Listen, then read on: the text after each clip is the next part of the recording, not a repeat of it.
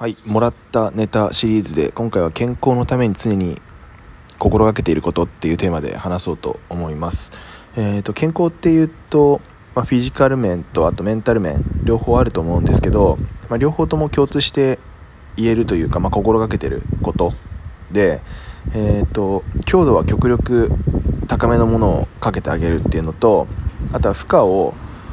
その時の調子に合わせて調整してかけ続けるっていうのがあるかなと思います。ちょっと分かりづらいんでちょっとフィジカルな方でちょっと例えて話そうと思いますけれども、まあ、基本的に僕結構トレーニングとか好きなんでよく、まあ、健康管理っていう意味でもやってるんですけどその時に強度、まあ、例えば走るスピードとかっていうのは極力マックスのスピードを出したりするようにしてるんですよね。うん。8割とかじゃなくて極力マックス。であと負荷っていう意味で言うと体の疲労とかそういったのも含めてその時間の長さで調整する。そんなイメージです。